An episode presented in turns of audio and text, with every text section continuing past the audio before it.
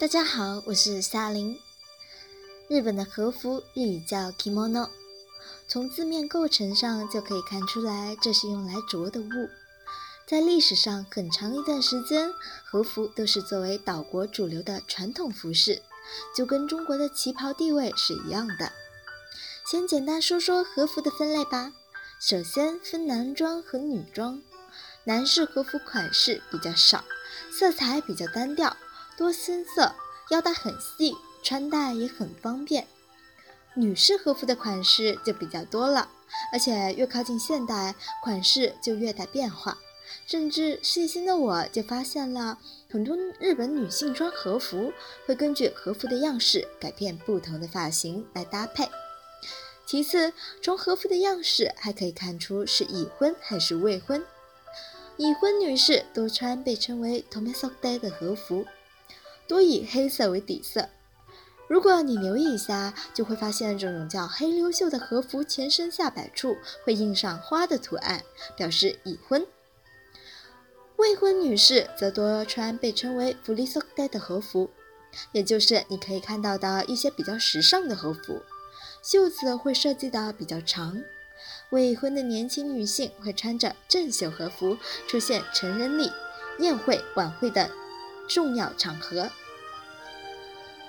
每个日本人都会拥有至少三套和服，分别用于儿童节，就是日剧中经常听到的七三五节；成人节，日本二十岁未成年，成人礼那天穿通常是大学一年级吧；结婚典礼，结婚的时候会隆重挑选作为结婚礼服使用。最后，我看到很多女性朋友到了日本旅游，在京都、元素等热闹又不失民族风味的旅游区，会去租一些和服来穿。但是，我要告诉大家，既然要体验异国风情了，如果能彻底的把和服的韵味体现出来，岂不是更好吗？但是要怎么做到呢？现在告诉大家几个技巧，这些技巧是来自日本著名的舞蹈家木子咪西斯基传授的。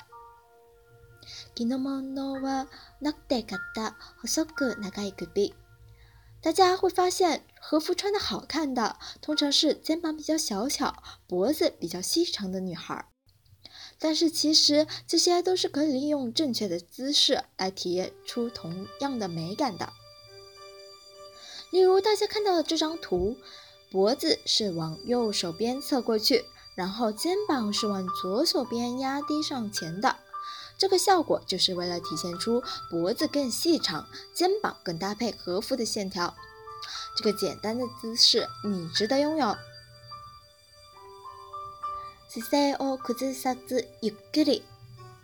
第二个穿和服的时候，就是要注意两个字：姿态要稳，动作要慢。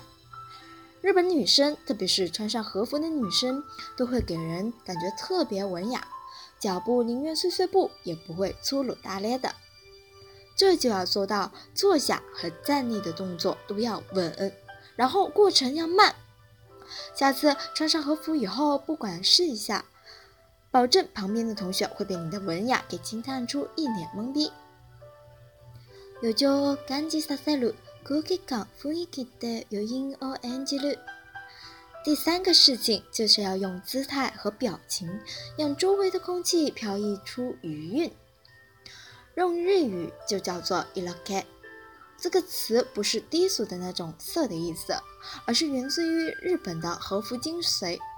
可以说，和服是包裹女性最全面的服装。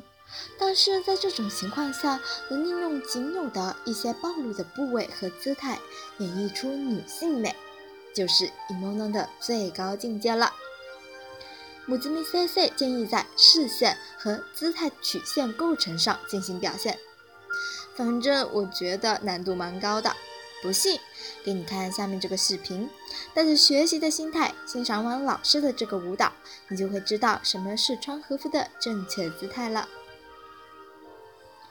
这期推送就到这里，希望下一次穿和服的你能惊艳东瀛，刷爆朋友圈哈！